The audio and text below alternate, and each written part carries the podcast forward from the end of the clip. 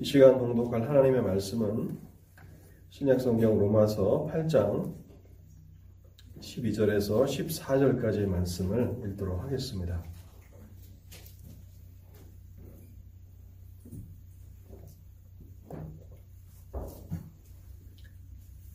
하나님의 말씀 로마서 8장 12절에서 14절까지를 읽도록 하겠습니다.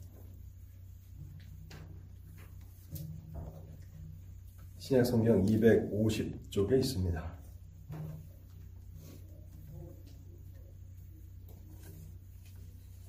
그러므로 형제들아 우리가 빚진 자로 돼 육신에게 져서 육신대로 살 것이 아니니라 너희가 육신대로 살면 반드시 죽을 것이로되 영으로서 몸의 행실을 죽이면 살리니 무릇 하나님의 영으로 인도함을 받는 사람은 곧 하나님의 아들이라.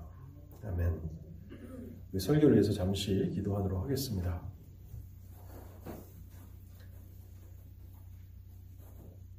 사랑과 긍휼이 풍성하신 하나님 아버지, 오늘도 저희를 인도하여 주셔서 하나님의 예배 초소로 이끌어 주시니 감사합니다.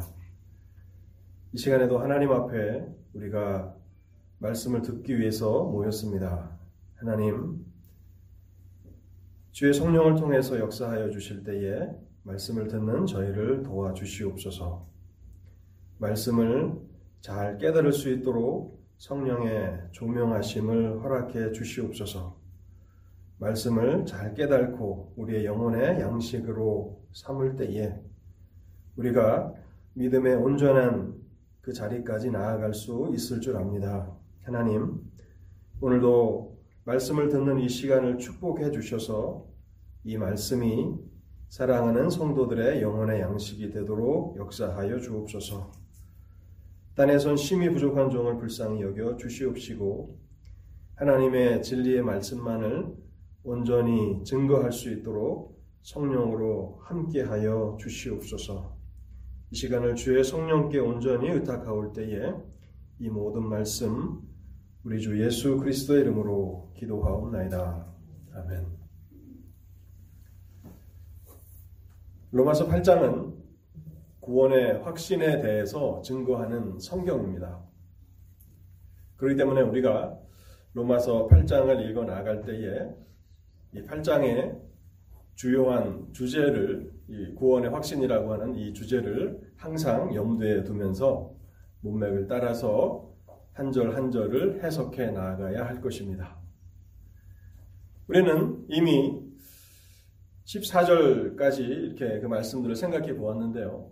1절부터 4절까지의 그 내용들은 하나님께서 예수 그리스도를 통해서 예수를 믿는 우리의 죄를 심판하셨고 또 그리스도 안에서 율법의 요구가 이루어지게 하심으로 우리를 죄와 사망의 권세에서 건져내셨다라고 하는 사실을 생각해 보았습니다.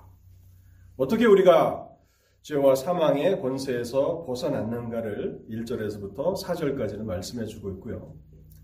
또 5절에서 11절까지는 이 모든 구원이 성령 안에서 이루어졌다고 선언하고 있습니다.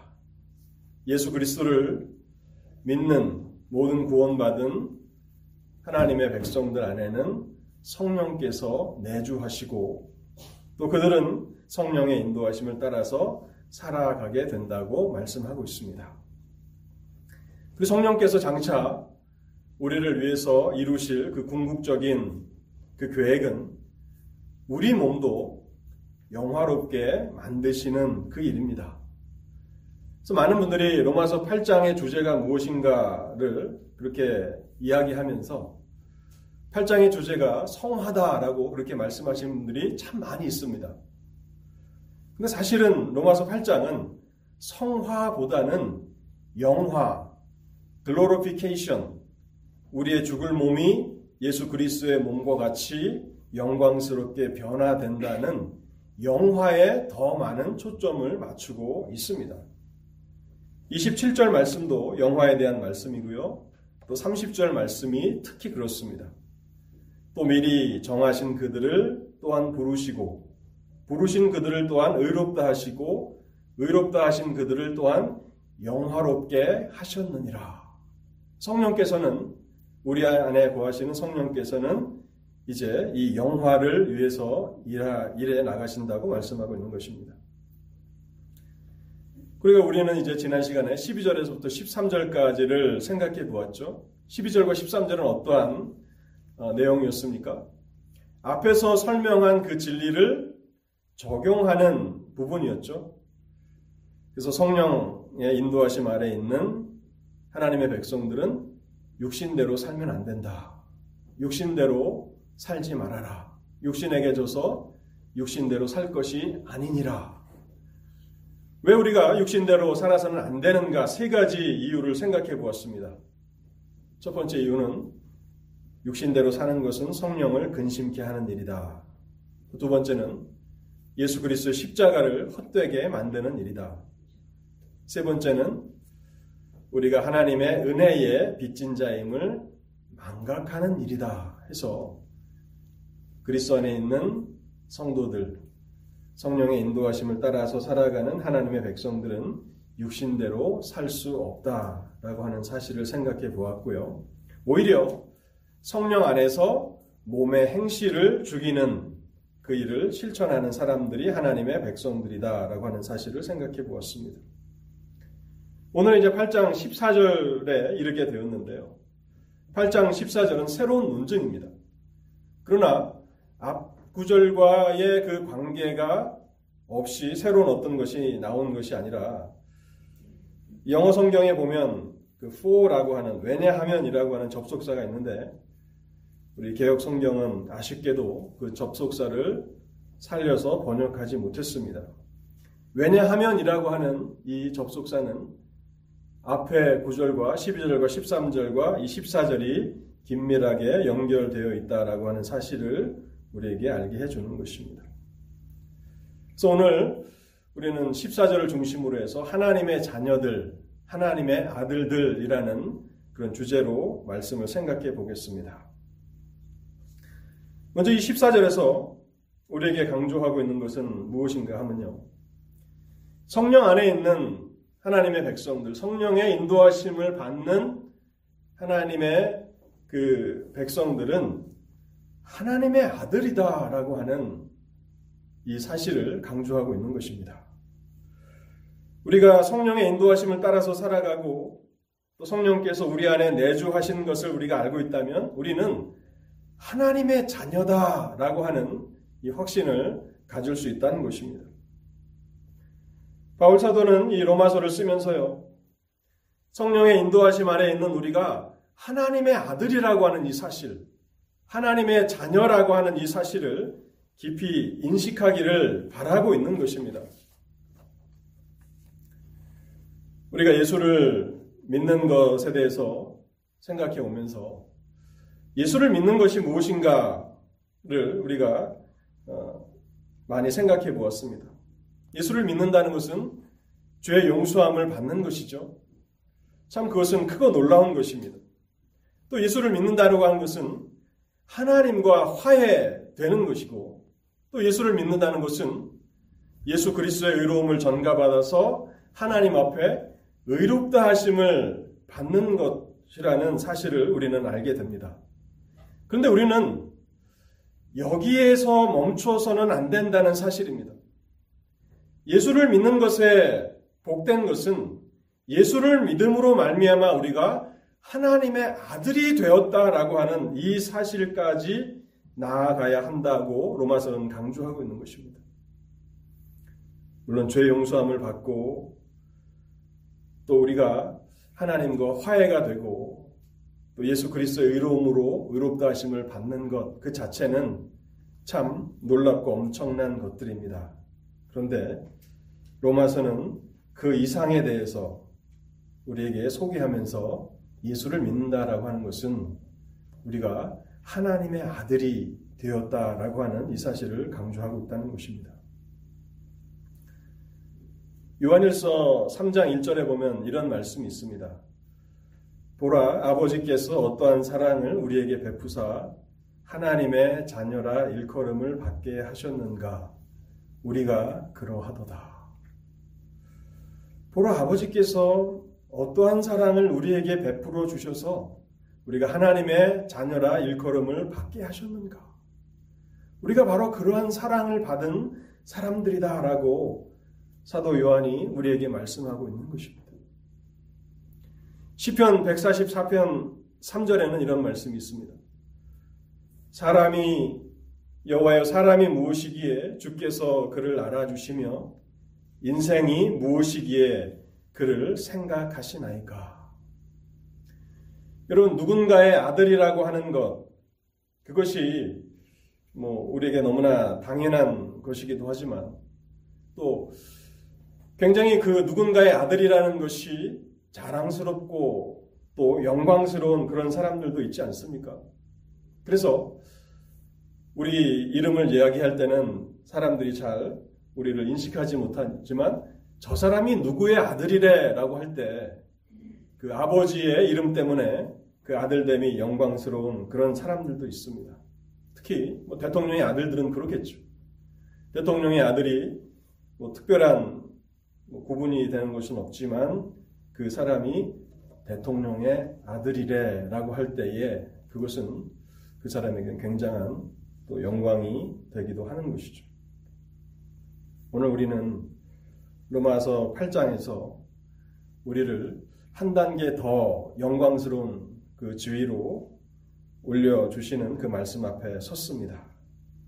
예수를 믿는 하나님의 백성들, 성령의 인도하심 아래 살아가는 사람들, 성령의 내주하심이 있는 사람들, 그들은 하나님의 아들이라고 그렇게 말씀하고 있는 것입니다. 하나님께서 우리를 예수를 믿는 우리를 하나님의 자녀로 받아들이셨다면 이 일은 결코 번복되거나 취소될 수 없는 일입니다. 만약 우리가 예수를 믿어서 하나님의 자녀가 되었다, 하나님의 아들이 되었다라고 한다면 이 위치는 이 지위는 결코 취소되지 않는다는 것입니다. 에베소서 1장 3절에서 6절까지를 제가 한번 읽어보겠습니다. 찬송하리로다 하나님 곧 우리 주 예수 그리스도의 아버지께서 그리스도 안에서 하늘에 속한 모든 신령한 복을 우리에게 주시되 곧 창세 전에 그리스도 안에서 우리를 택하사 우리로 사랑 안에서 그 앞에 거룩하고 흠이 없게 하시려고 그 기쁘신 뜻대로 우리를 예정하사 예수 그리스도로 말미암아 자기의 아들들이 되게 하셨으니 이는 그가 사랑하시는 자 안에서 우리에게 거저 주시는 바 그의 은혜의 영광을 찬송하게 하려는 것이라. 하나님이 우리를 복음으로 부르셨고 또 우리를 의롭다 하셨고 또 우리를 거룩하게 하시고 우리를 하나님의 자녀의 지위로 높이셨다면 이 일은 결코 번복되거나 취소되지 않는다는 것입니다. 로마서 8장이 구원의 확신이라고 하는 이 주제를 다룬다고 했는데 바로 하나님의 자녀됨이라고 하는 것과 구원의 확신은 깊은 연관이 있는 것입니다. 하나님이 그렇게 우리를 사랑하셨고 우리를 그러한 위치로 옮겨 주셨다면 우리의 위치는 결코 흔들리지 않는다는 것입니다. 그러면 하나님의 자녀가 된다라고 하는 것은 어떤 특권이 있는 것입니까?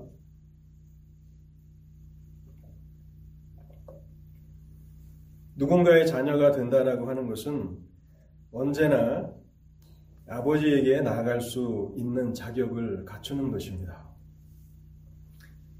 뭐 대한민국의 청와대나 뭐 미국의 뭐 백악관이 아무리 철통 같은 경계를 한다 할지라도 아들이 아버지를 만나기 위해서 간다는데 그 아들을 막을 수 있는 사람이 있습니까? 아무리 중요한 일이 있고 아무리 급한 일이 있어도 아들이 아버지를 만나기 위해서 간다면 누구도 그것을 막을 수는 없습니다. 하나님께서는 언제나 하나님의 자녀의 그 간구에 귀를 기울이십니다. 그리고 항상 그들을 축복해 주십니다. 그렇기 때문에 하나님의 자녀들은 항상 즐거이 은혜의 보좌를 향해서 나아갈 수 있는 것입니다. 하나님이 나의 기도를 들으실까 의심하거나 불확실성 가운데서 두려움 가운데 하나님 앞에 나아가는 것이 아니라 친밀함을 가지고 확신을 가지고 항상 하나님 앞에 나아갈 수 있다는 것입니다. 히브리서 4장에 보면요. 4장 16절에 보면요. 이렇게 말씀하고 있습니다. 그러므로 우리는 극률하심을 받고 때를 따라 돕는 은혜를 얻기 위하여 은혜의 보좌 앞에 담대히 나아갈 것이니라. 여러분 여기 우리는 극률하심을 받고 극률하심이라고 하는 것은 자비죠. 멀시. 하나님의 자비. 우리의 삶에 얼마나 필요한 것입니까? 오늘 우리에게 필요한 것이 극률하심 아닙니까? 그리고 때를 따라 돕는 은혜. 이것은 많이 의역을 해서 번역을 한 것인데 적절한 그 타이밍에 필요한 은혜가 있지 않습니까? 어떤 때 꼭 그 은혜가 필요할 때가 있는 것입니다. 그것을 돕는 은혜라고, 때를 따라 돕는 은혜라고 표현하고 있는데, 그 은혜를 얻기 위해서 은혜의 보좌 앞에 담대히 나아갈 자격을 얻었다는 것입니다. 여러분, 이것을, 이 특권을 무엇과 비교할 수 있겠습니까? 하나님의 자녀가 된다는 것은 항상 하나님 앞에 기쁨으로 담대함으로 나아갈 수 있는 자격을 얻었다라고 하는 것입니다. 그뿐만 아니라 하나님의 자녀가 된다라고 하는 이 특권은요.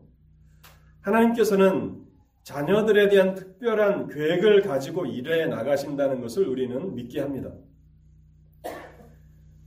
여기 예배하시는 분들 가운데 부모님들 같은 경우에는 뭐 이미 자녀를 다 양육 해서 뭐 시집 장가를 보내신 분들도 계시고 또 자녀를 양육하고 계신 부모님도 계신데 부모가 된다는 것은 무엇입니까?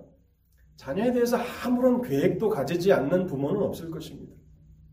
내가 이 자녀를 어떻게 교육해서 어떠한 그런 어, 사람으로 어, 교육시켜 나가야 될지에 대한 많은 계획을 가지고 있죠. 뭐 항상 자녀들은 놀기를 원하고 또 자기가 원하는 것들을 하기를 원하지만 부모들은 자녀에 대한 특별한 계획을 가지고 그를 인도에 나가는 것을 우리는 압니다. 마찬가지로 하나님께서도 우리에 대한 특별한 계획을 가지고 계십니다. 에베소서 1장에 보면 그 계획은 창세전에 시작되었고 하나님은 조금도 흔들림 없이 그 계획을 따라서 일해 나가고 계시다고 말하고 있는 것입니다. 히브리서 12장 10절에도 그런 말씀이 있습니다. 그들은 여기 그들은 육신의 아버지를 말하는 것입니다. 육신의 아버지들은 잠시 자기의 뜻대로 우리를 징계하였거니와 오직 하나님은 우리의 유익을 위하여 그의 거룩하심에 참여하게 하시느니라. 우리의 유익을 위해서 우리의 유익을 위해서 하나님의 거룩하심에 참여하게 하신다고 말하고 있는 것입니다. 하나님의 자녀가 된다는 것은 하나님의 영원하신 그 계획 안에 들어 있다는 것이고 제가 이미 읽었던 로마서 8장 30절에 하나님의 계획의 일부분을 우리 우리에게 알게 해 주는데요. 그것은 영화롭게 하시는 것입니다. 너희 죽을 몸도 영화롭게 하시리라 하시는 그 영화 그것이 하나님의 계획의 일부분이다라고 하는 것을 알게 됩니다. 사랑하는 성도 여러분, 신앙생활은 무엇입니까? 신앙생활에 있어서 가장 중요한 핵심이 무엇인가라고 질문을 하신다면 저는 이렇게 답변하겠습니다. 우리가 누구인가를 기억하며 살아가는 것입니다. 예수를 믿는 우리가 누구인가를 항상 기억하며 살아가는 것. 그것이야말로 신앙생활에 있어서 가장 중요한 핵심입니다. 오늘 로마서는 로마서 8장은 우리가 성령의 내주하심을 알고 있고 성령의 인도하심 가운데 살아가고 있다면 우리는 하나님의 아들이라고 그렇게 담대히 선언하고 있다는 것입니다. 부문을 통해서 크게 두 번째로 생각해 보고 싶은 것은요. 우리가 하나님의 자녀라고 하는 이 사실을 어떻게 확신할 수 있는가 하는 것입니다. 내가 하나님의 자녀라고 하는 것을 어떻게 확신할 수 있는가? 8장 14절 본문으로 다시 한번 돌아가겠습니다. 무릇 하나님의 영으로 인도함을 받는 사람은 하나님의 아들이라. 이 14절 구절 로마서 8장 14절에 대한 훌륭한 예화가 구약 성경 출애굽기에 나와 있는데요. 출애굽기 보면 이스라엘 백성들이 출애굽한 이후에 가나안에 도착하기까지 불 기둥과 구름 기둥의 인도함을 받게 됩니다. 광야에서의 생활은 불 기둥과 구름 기둥의 인도함을 따라서 살아가는 그런 삶이었습니다. 출애굽기 13장 21절에서 22절까지의 말씀을 제가 읽어보겠습니다. 여호와께서 그들 앞에서 가시며 낮에는 구름 기둥으로 그들의 길을 인도하시고 밤에는 불 기둥을 그들에게 비추사 낮이나 밤이나 진행하게 하시니 낮에는 구름 기둥 밤에는 불 기둥이 백성 앞에서 떠나지 아니하니라. 아침에 구름 기둥이 떠오르면 이스라엘 백성들은 가나안을 향해서 다시 진군해 나가기 시작했습니다. 언약계를 맨 제사장들이 앞장서면 이스라엘 백성들은 지파를 따라서 그 뒤를 따라서 행진해 나아가는 삶이 광야에서 이스라엘 백성들의 삶이었습니다. 그리고 구름 기둥이 머무르는 곳이면 구름 기둥이 멈추어 서는 곳이면 이스라엘은 그곳에 정착했습니다. 하나님의 임시 성막이 세워지고 이스라엘 백성들이 거할 천막들이 세워졌습니다. 다시 구름 기둥이 움직일 때까지, 다시 구름 기둥이 떠오를 때까지 그들은 그곳에 머물러 있어야 했던 것이죠. 이스라엘이 종종 메마른 광야를 걸어가면서 엘림과 같은 오아시스를 만나기도 했습니다. 샘물이 있고 야자나무 그늘이 있는 오아시스를 만나기도 했는데 이스라엘은 그곳에 오래 머물러 있을 수는 없었습니다. 언제든지 구름 기둥이 움직이면 그들은 미련 없이 그곳을 떠나야 했는데 이것이 광야에서의 이스라엘 백성들의 삶이었습니다. 이것은 구원받은 이후에 하나님의 백성들의 삶을 우리에게 가장 잘 설명해 주는 하나의 사건일 것입니다. 모든 예수를 믿는 하나님의 백성들은 하나님의 인도하심을 따라서 살아가게 된다는 것입니다. 이스라엘 백성들의 특징은 하나님이 앞장서시며 하나님의 인도하심을 따라서 살아가는 그 삶이었습니다. 그래서 시편 139편 24절에는 이런 말씀이 있는데요. 이 시편 139편은 다윗의 시입니다. 내게 무슨 악한 행위가 있나 보시고 나를 영원한 길로 인도하소서. 시편 139편은 다윗의 영적인 깊은 체험을 우리에게 소개하는 그런 시편입니다. 하나님이 멀리서도 나의 안고 일어섰음을 알고 내 생각을 아신다라고 시편 139편에서 다윗은 고백합니다. 그리고 하나님은 모든 곳에 다 계신다고 말합니다. 하늘 끝에도 또 땅으로 내려가서 음부에도 또 내가 만일 날개가 있어서 날아서 바다 끝에 간다 할지라도 그곳에도 하나님이 계신다. 하나님은 전지하시고 하나님은 편지하시다라고 그렇게 고백합니다. 그러면서 다윗이 시편 139편을 결론 지으면서 하는 그 고백이 바로 24절 말씀입니다. 내게 악한 행위가 있나 보시고 나보다도 나를 더 잘 아시는 하나님께서 혹시 나에게 내가 깨달지도 못하는 내가 미처 인식하지도 못한 악함이 있나 나를 알게 해주시고 나를 영원한 길로 인도하소서라고 기도하고 있습니다. 하나님이 인도하시는 그 길이야말로 가장 복되고 행복한 길이며 하나님이 인도하시는 그 길에 영생이 있다라고 하는 흔들림이 없는 확신을 가지고 말하고 있는 것입니다. 여러분, 하나님을 알지 못하는 불신자들은 어떻게 살아갑니까? 불신자들은 육신의 소욕, 육신의 정욕을 따라서 살아가는 것이죠. 자신의 능력의 한계치 안에서 최대한 육신의 정욕을 만족시키는 삶을 살아갑니다. 그것이 이 세상 사람들의 삶이죠. 재력이 있고 또 지위가 있는 사람들, 자신의 정욕을 채우기 위해서 살아가는 것입니다. 그것이 이 세상 사람들의 삶이죠. 그러나 하나님의 백성들은 어떻게 살아갑니까? 성령을 따라서 살아갑니다. 하나님의 인도하심을 따라서 살아갑니다. 그러기 위해서 육체의 소욕을 다스리는 것이죠. 갈라디아 5장 16절과 17절에 이런 말씀이 있습니다. 내가 이르노니 너희는 성령을 따라 행하라 그리하면 육체의 욕심을 이루지 아니하리라. 육체의 소욕은 성령을 거스리고 성령은 육체를 거스리나니 이 둘이 서로 대적함으로 너희가 원하는 것을 하지 못하게 하려 함이라. 왜 우리는 로마서를 통해서 몸의 행실을 죽이라는 그 명령을 받고 있는 것입니까? 왜 성령의 내주하심을 경험하고 성령의 인도하심을 따라서 살아가는 하나님의 백성들은 육신에게 져서 육신대로 살면 안 되는 것입니까? 그렇게 해서 살면 육신은 성령을 거스립니다. 성령의 인도하심을 받을 수가 없는 것입니다. 그래서 몸으로서 영으로서 육의 행실을 죽이라.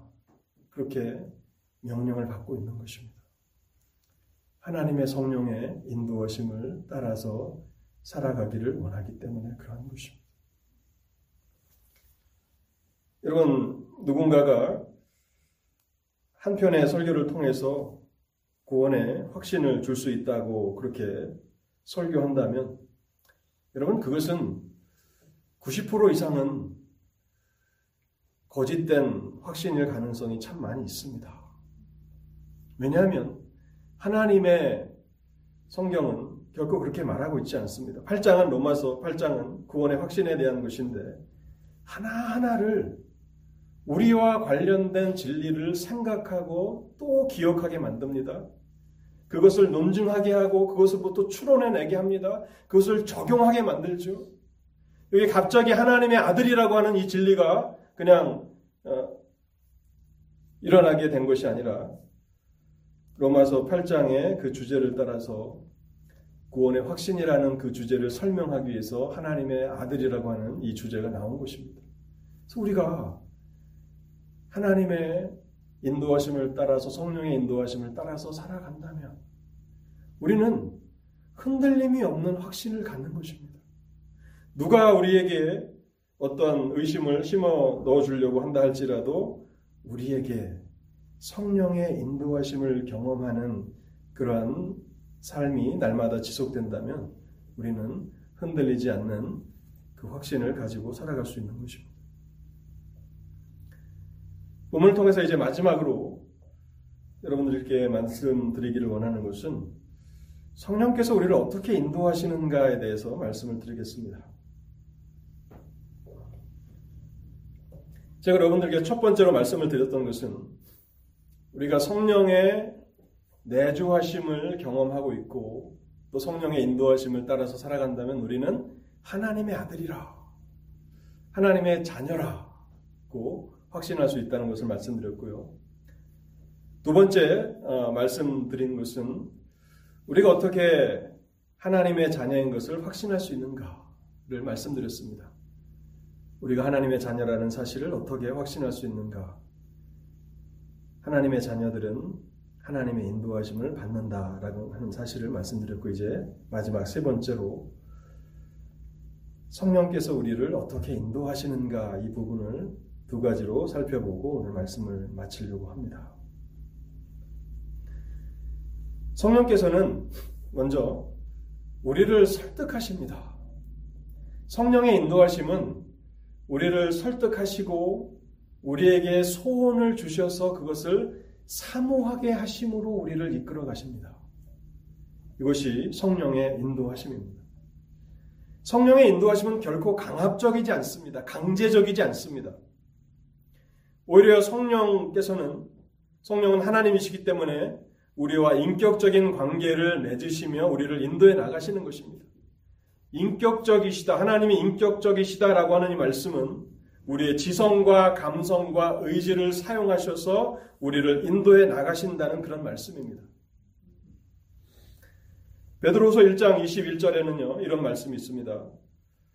예언은 여기 예언은 성경을 말하는 것입니다. 성경 예언은 언제든지 사람의 뜻으로 낸 것이 아니요 오직 성령의 감동하심을 받은 사람들이 하나님께 받아 말한 것임이라. 성경을 기록한 모든 기자들은 성령의 감동하심을 경험하였다고 말하고 있습니다. 이 성령의 감동하심은 성령의 인도하심이 어떠한 것인지를 우리에게 알게 해주는 그 빛을 비추어 주는데요. 성경을 기록한 그 사람들은 성령의 감동하심을 받았지만 성령께서 불러주시는 내용을 기계적으로 받아 쓰지는 않았습니다. 만일 성령께서 어떠한 내용을 기록하라고 불러주시고 성경을 기록한 그 기자들은 받아쓰기를 하는 것처럼 기록했다면 성경에는 통일된 문체가 또 통일된 그러한 특징들이 나타날 것입니다. 그러나 성경은 각 저자들마다 그 글의 특징이 다르게 나타납니다. 우리가 바울이 쓴 편지를 읽어보면 바울만의 특별한 방식이 나타나죠. 또 요한이 쓴 요한 서신을 읽어보면 또 요한의 그 글의 특징이 나타나고 또 베드로는 베드로 나름대로의 특징이 있습니다. 성령께서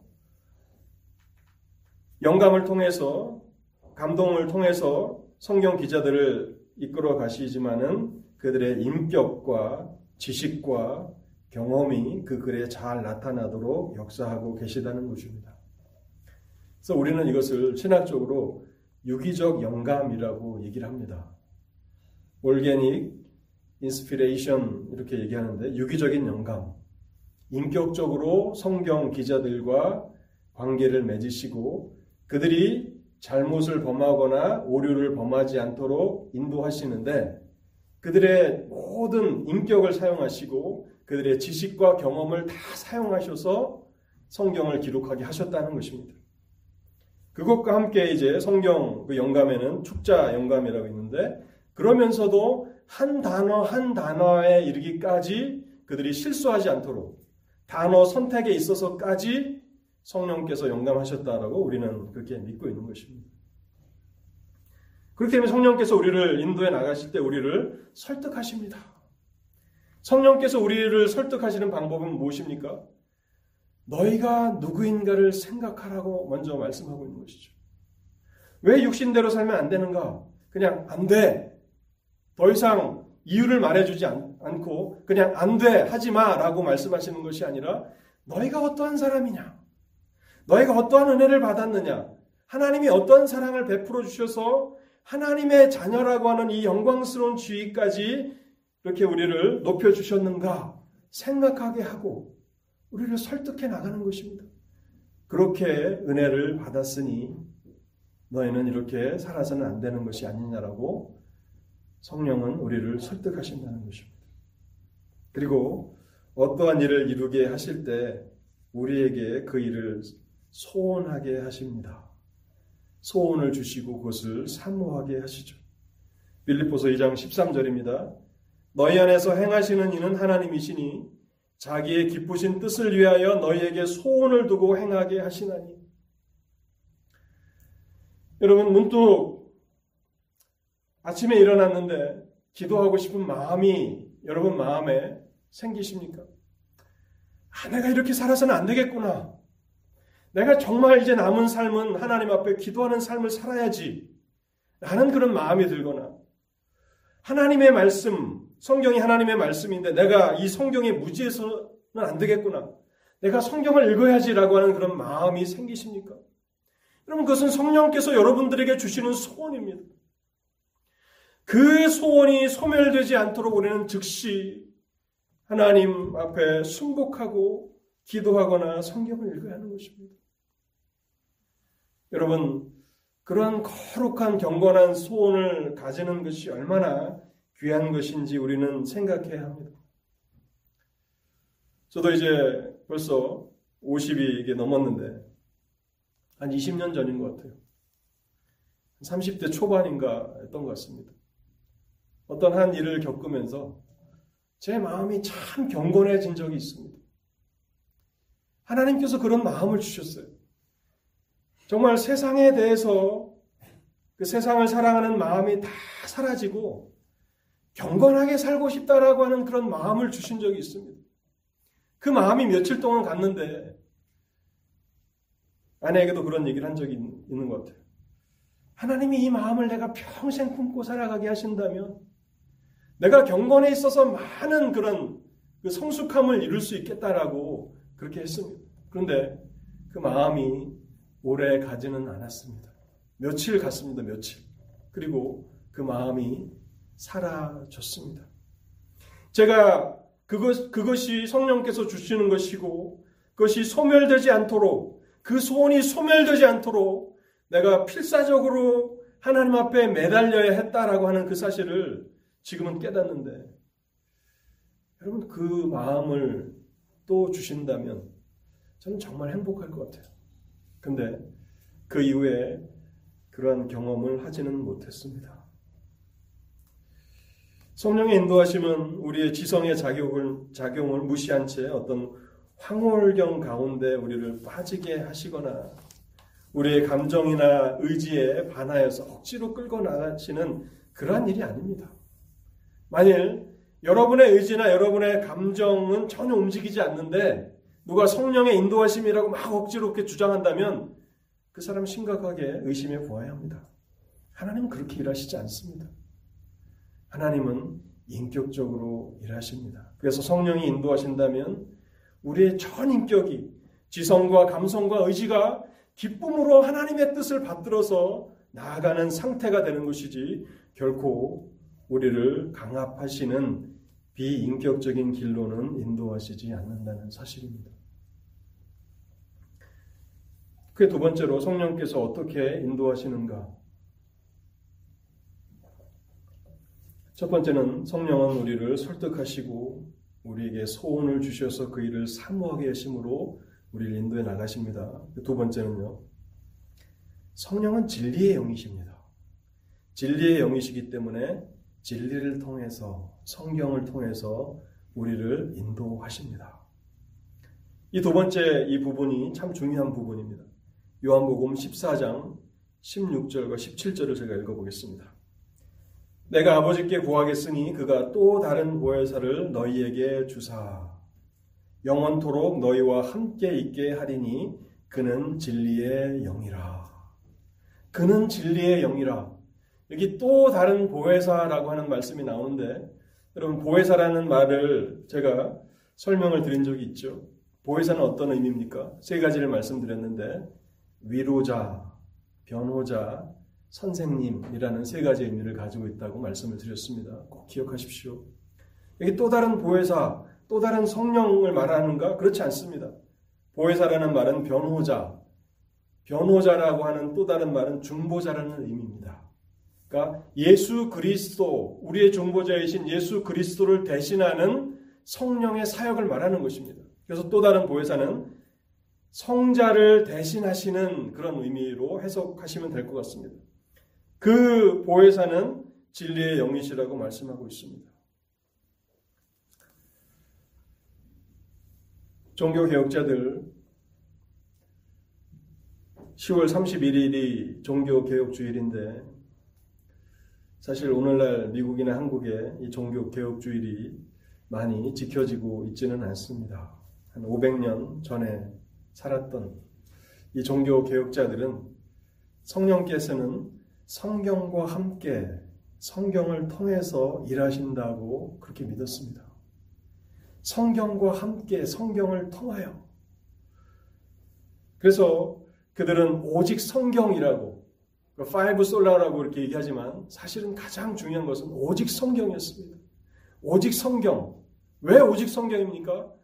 성령 하나님이 또 다른 보혜사는 성경과 함께 성경을 통하여 일하시기 때문에 오직 성경이라고 하는 그 모토를 그렇게 목 놓아 외쳤던 것입니다. 고린도전서 2장 10절을 보겠습니다. 오직 하나님이 성령으로 이것을 우리에게 보이셨으니 성령은 모든 것 곧 하나님의 깊은 것이라도 통달하시느니라. 여기 통달하신다는 것은 매우 능숙하게 아신다라고 하는 그런 의미입니다. 하나님의 가장 깊은 비밀까지도 성령께서는 능숙하게 다 하신다는 것입니다. 14절에 보면 또 이런 말씀이 있습니다. 육에 속한 사람은 하나님의 성령의 일을 받지 아니하나니 이는 그것들이 그에게는 어리석게 보이며 또 그는 그것들을 알 수도 없나니 그러한 일은 영적으로 분별되기 때문이라. 영적으로 분별된다는 것은 무엇입니까? 성령의 조명하심 아래서만 그것이 깨달아진다라고 하는 그런 말씀입니다.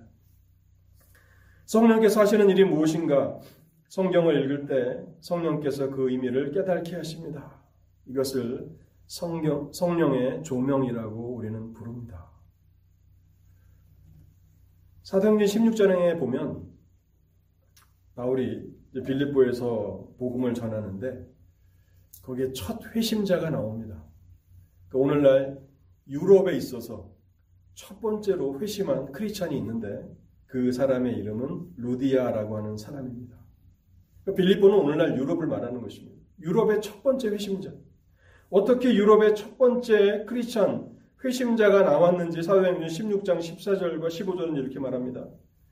도아디라 시에 있는 자색 옷감 장사로서 하나님을 섬기는 루디아라 하는 한 여자가 말을 듣고 있을 때 주께서 그 마음을 열어 바울의 말을 따르게 하신지라. 주께서 그 마음을 열어주셨다. 성령께서 그 마음을 열어서 바울의 말을 깨닫게 하셨다는 것입니다. 여러분 이것이 성령께서 하시는 일입니다. 그래서 교회가 하나님의 교회가 말씀을 가르치지 않고 말씀을 선포하지 않는다면 더 이상 하나님은 함께 하시지 않는 것입니다. 왜 개신교회의 강단은 항상 이렇게 단이 높고 또 중심에 강단이 있습니까? 하나님의 말씀을 강조하는 것이죠. 건물은 굉장히 단순하죠. 높은 강단이 있고 그리고 그것은 결국 성령께서는 이제 말씀을 통해서 일하신다는 것입니다. 그러니까 다른 그 어떤 것도 중심이 될 수 없고 하나님의 말씀의 선포가 중요한 것입니다. 성령께서는 성경을 깨닫게 해 주십니다.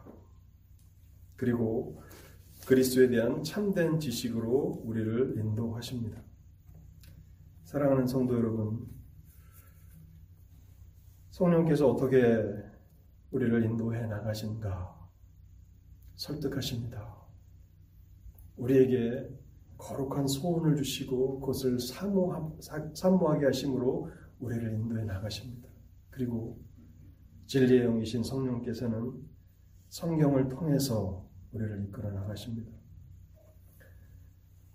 예수님께서 부활하신 이후에 지상에서 40일 동안을 계셨습니다. 부활하신 예수님께서 엠마오로 가는 제자들에게 나타나셨는데요. 여러분, 부활하신 주님께서 엠마오로 가는 제자들에게 나타나셔서 행하신 일이 무엇입니까? 그것은 성경을 깨닫게 해 주신 일입니다. 누가복음 24장 25절에서 27절까지 말씀인데요. 이르시되 미련하고 선지자들이, 말한 모든 것을 마음에 더디 믿는 자들이요. 주님이 미련하다라고 하는 것은 가장 강한 어조로 그들을 책망하신 것입니다. 미련하다라고 말하지 말라고 말씀하셨죠. 산상 설교에서요. 근데 미련하다라고 말씀하신 것은 주님이 사용하실 수 있는 주님이 사용하실 수 있는 그 단어들 가운데서 가장 강력한 단어로 엠마오로 가는 제자들을 책망하시는 것입니다. 미련하고 선지자들이 말한 모든 것을 마음에 더디 믿는 자들이요. 그리스도가 이런 고난을 받고 자기의 영광에 들어가야 할 것이 아니냐 하시고 이에 모세와 모든 선지자의 글로 시작하여 모든 성경에 쓴 바 자기에 관한 것을 자세히 설명하시니라. 성경을 설명하신 것입니다. 모세의 글로 시작해서 자기에 대해서 그리스도에 관한 그리스도의 고난 받으심과 죽으심과 그 속죄 사역에 관한 모든 성경을 설명해 주셨다는 것입니다. 그래서 요한복음 14장의 또 다른 보혜사라고 하는 이 말씀은 우리의 중보자이신 그리스도를 대신하시는 성령의 사역을 말하는 것이고 성령께서 그 일을 또 하시는 것입니다.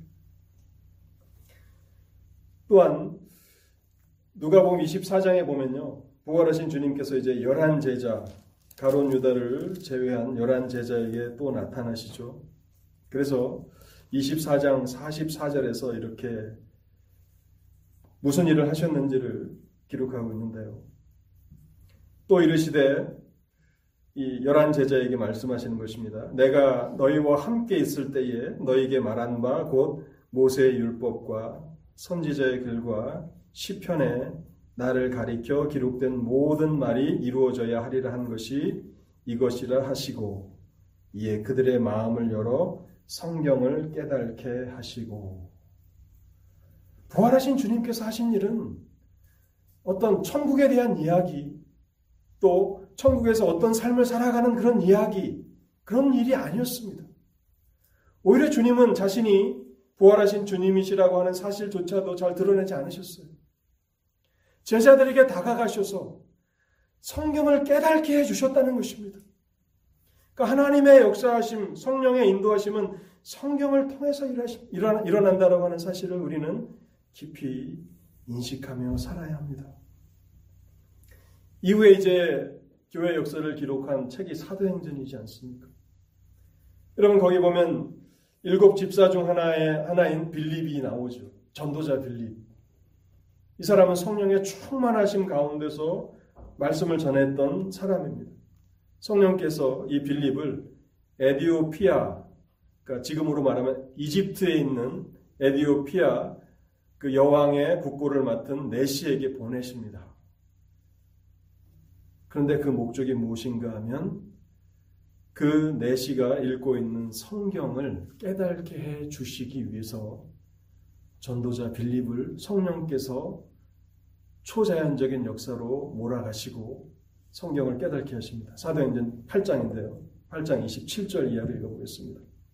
일어나 보니 에디오피아 사람 곧 에디오피아 여왕 간닥의 모든 국고를 맡은 관리인 네시가 예배하러 예루살렘에 왔다가 돌아가는데 수레를 타고 선지자 이사야의 글을 읽더라. 구약 성경을 읽고 있었죠. 성령이 빌립더로 이르되 이 수레로 가까이 나아가라 하시거늘 빌립이 달려가서 선지자 이사야의 글 읽는 것을 듣고 말하되 읽는 것을 깨닫느냐 대답하되 지도해 주는 사람이 없으니 어찌 깨달을 수 있느냐 하고 빌립을 청하여 수레에 올라 같이 앉으라 하니라.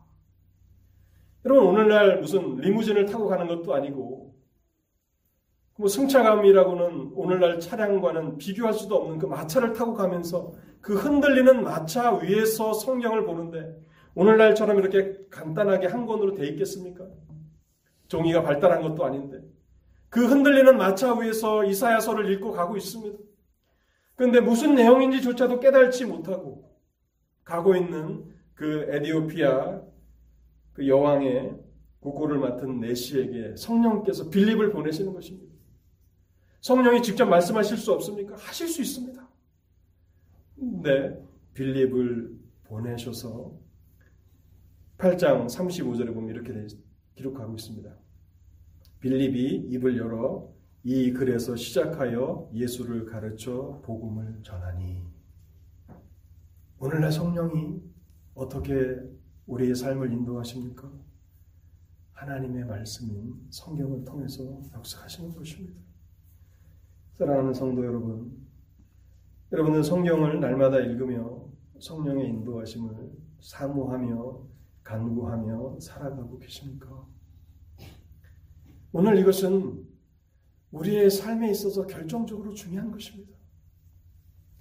어떤 초자연적인 어떤 능력을 통해서 뭐 꿈에 대해서 이야기하고 어떤 체험에 대해서 얘기하고 물론 하나님이 꿈이나 체험을 통해서도 일하신다면 하실 수 있습니다.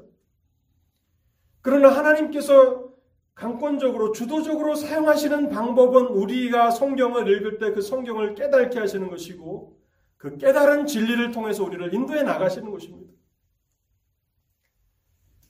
결론의 말씀을 드리겠습니다. 로마서 8장은 우리가 하나님의 자녀임을 확신하는 것보다 더 중요한 것은 없다고 말하고 있습니다. 우리가 예수를 믿어 이제 성령의 인도하심 가운데 있다면 우리는 하나님의 아들입니다. 하나님의 자녀입니다. 이번 한 주간을 살아가실 때에 내가 누구인가? 여러분들이 누구인가를 기억하시면서 살아가십시오. 예수를 믿는 진실한 하나님의 백성들이라면 우리는 하나님의 자녀입니다. 하나님의 아들입니다. 또 우리가 하나님의 자녀인 것을 어떻게 확신할 수 있는가? 그것은 하나님의 인도하심을 받는 삶을 살아간다면 뭐 완벽하게 얼마나 완벽하게 또 얼마나 빈틈이 없이 인도하심을 받는가 그것이 중요한 것이 아닙니다. 우리에게 그런 소원이 있다면 시편 23편에서 다윗이 고백하는 것처럼 여호와는 나의 목자시니 내게 부족함이 없으리로다. 그가 나를 푸른 초장에 누이시며 쉴 만한 물가로 인도하시는도다. 목자이신 하나님 나를 인도하여 주옵소서라고 하는 그런 소원이 있다면 여러분은 하나님의 자녀라고 확신할 수 있는 것입니다. 그리고 이것은 우리의 삶에 점점 더 풍성하게 나타나야 하는 것입니다. 또 세 번째로 성령께서 어떻게 우리를 인도하시는가를 두 가지로 말씀드렸습니다. 우리를 설득하십니다. 우리에게 소원을 주십니다. 그래서 그것을 사모하게 하십니다. 여러분의 마음에 문득 어떤 생각이 든다면 여러분 그 거룩한 소원이 소멸되지 않도록 최선을 다해서 하나님 앞에 순종하십시오. 성령은 소멸되기도 합니다. 성령은 예민하십니다. 그래서 우리가 어떤 거룩한 소원을 가지고 있지만 그것이 다음 순간 사라질 수도 있는 것입니다. 그것은 참으로 두렵고 무서운 것입니다. 하나님께서 말씀을 들을 때, 또 말씀을 읽을 때 어떤 것을 깨닫게 하신다면 즉각 순종하십시오. 또한 성령은 성경을 깨닫게 하심으로 인도하십니다. 그래서 성경을 더욱 사모하십시오. 여러분의 평생에 내가 죽을 때까지 성경을 백독하겠다. 그런 결심으로 성경을 사모하십시오. 베드로전서 2장 2절 말씀을 제가 읽고 오늘 설교를 마치겠습니다. 갓난 아이들과 같이 신령하고 순전한 젖을 사모하라. 이는 그로 말미암아 너희로 구원에 이르도록 자라게 하려 함이라. 아멘. 하나님 아버지, 오늘도 우리에게 말씀을 들려주시니 감사합니다. 우리가 무엇이기에 하나님 우리를 아시고 우리를 택하시고 우리를 복음으로 부르셨습니까? 하나님 우리의 죄를 또 우리의 또 사망과 죄의 그 위치에서 우리를 건져 주시기 위해서 하나님께서 어떠한 희생을 치르셨습니까? 하나님, 우리가 이 사실을 늘 기억하며 살아갈 수 있도록 은혜를 허락해 주옵소서. 우리를 그리스도 안에서 죄 용서함 받게 하시고 또 의롭다 함을 받게 하실 뿐만 아니라 이제는 너희는 하나님의 아들이라고 그렇게 불러주시니 감사합니다. 하나님, 우리가 이 한 주간을 살아갈 때도 이 진리를 늘 기억하며 살아가게 하옵소서. 하나님의 아들의 이 주위에 부끄럽지 않게 살아갈 수 있도록 우리를 인도하여 주옵소서. 또한 하나님의 백성들은 하나님의 인도하심을 받는 자들이라고 말씀하셨사오니 하나님 우리의 마음에 이러한 거룩한 소원을 허락해 주옵소서. 하나님께서 우리를 인도에 나아가시기를 간절함으로 사모하며 구하며 찾고 하나님 앞에 부르짖게 하옵소서. 그래서 우리가 나아가는 그 길이 아니라 우리의 마음이 원하는 길이 아니라 하나님께서 인도하시는 그 길로 나아갈 때에 우리를 푸른 초장과 쉴만한 물가로 이끌어 주시옵소서. 우리 주 예수 그리스도 이름으로 기도하옵나이다. 아멘.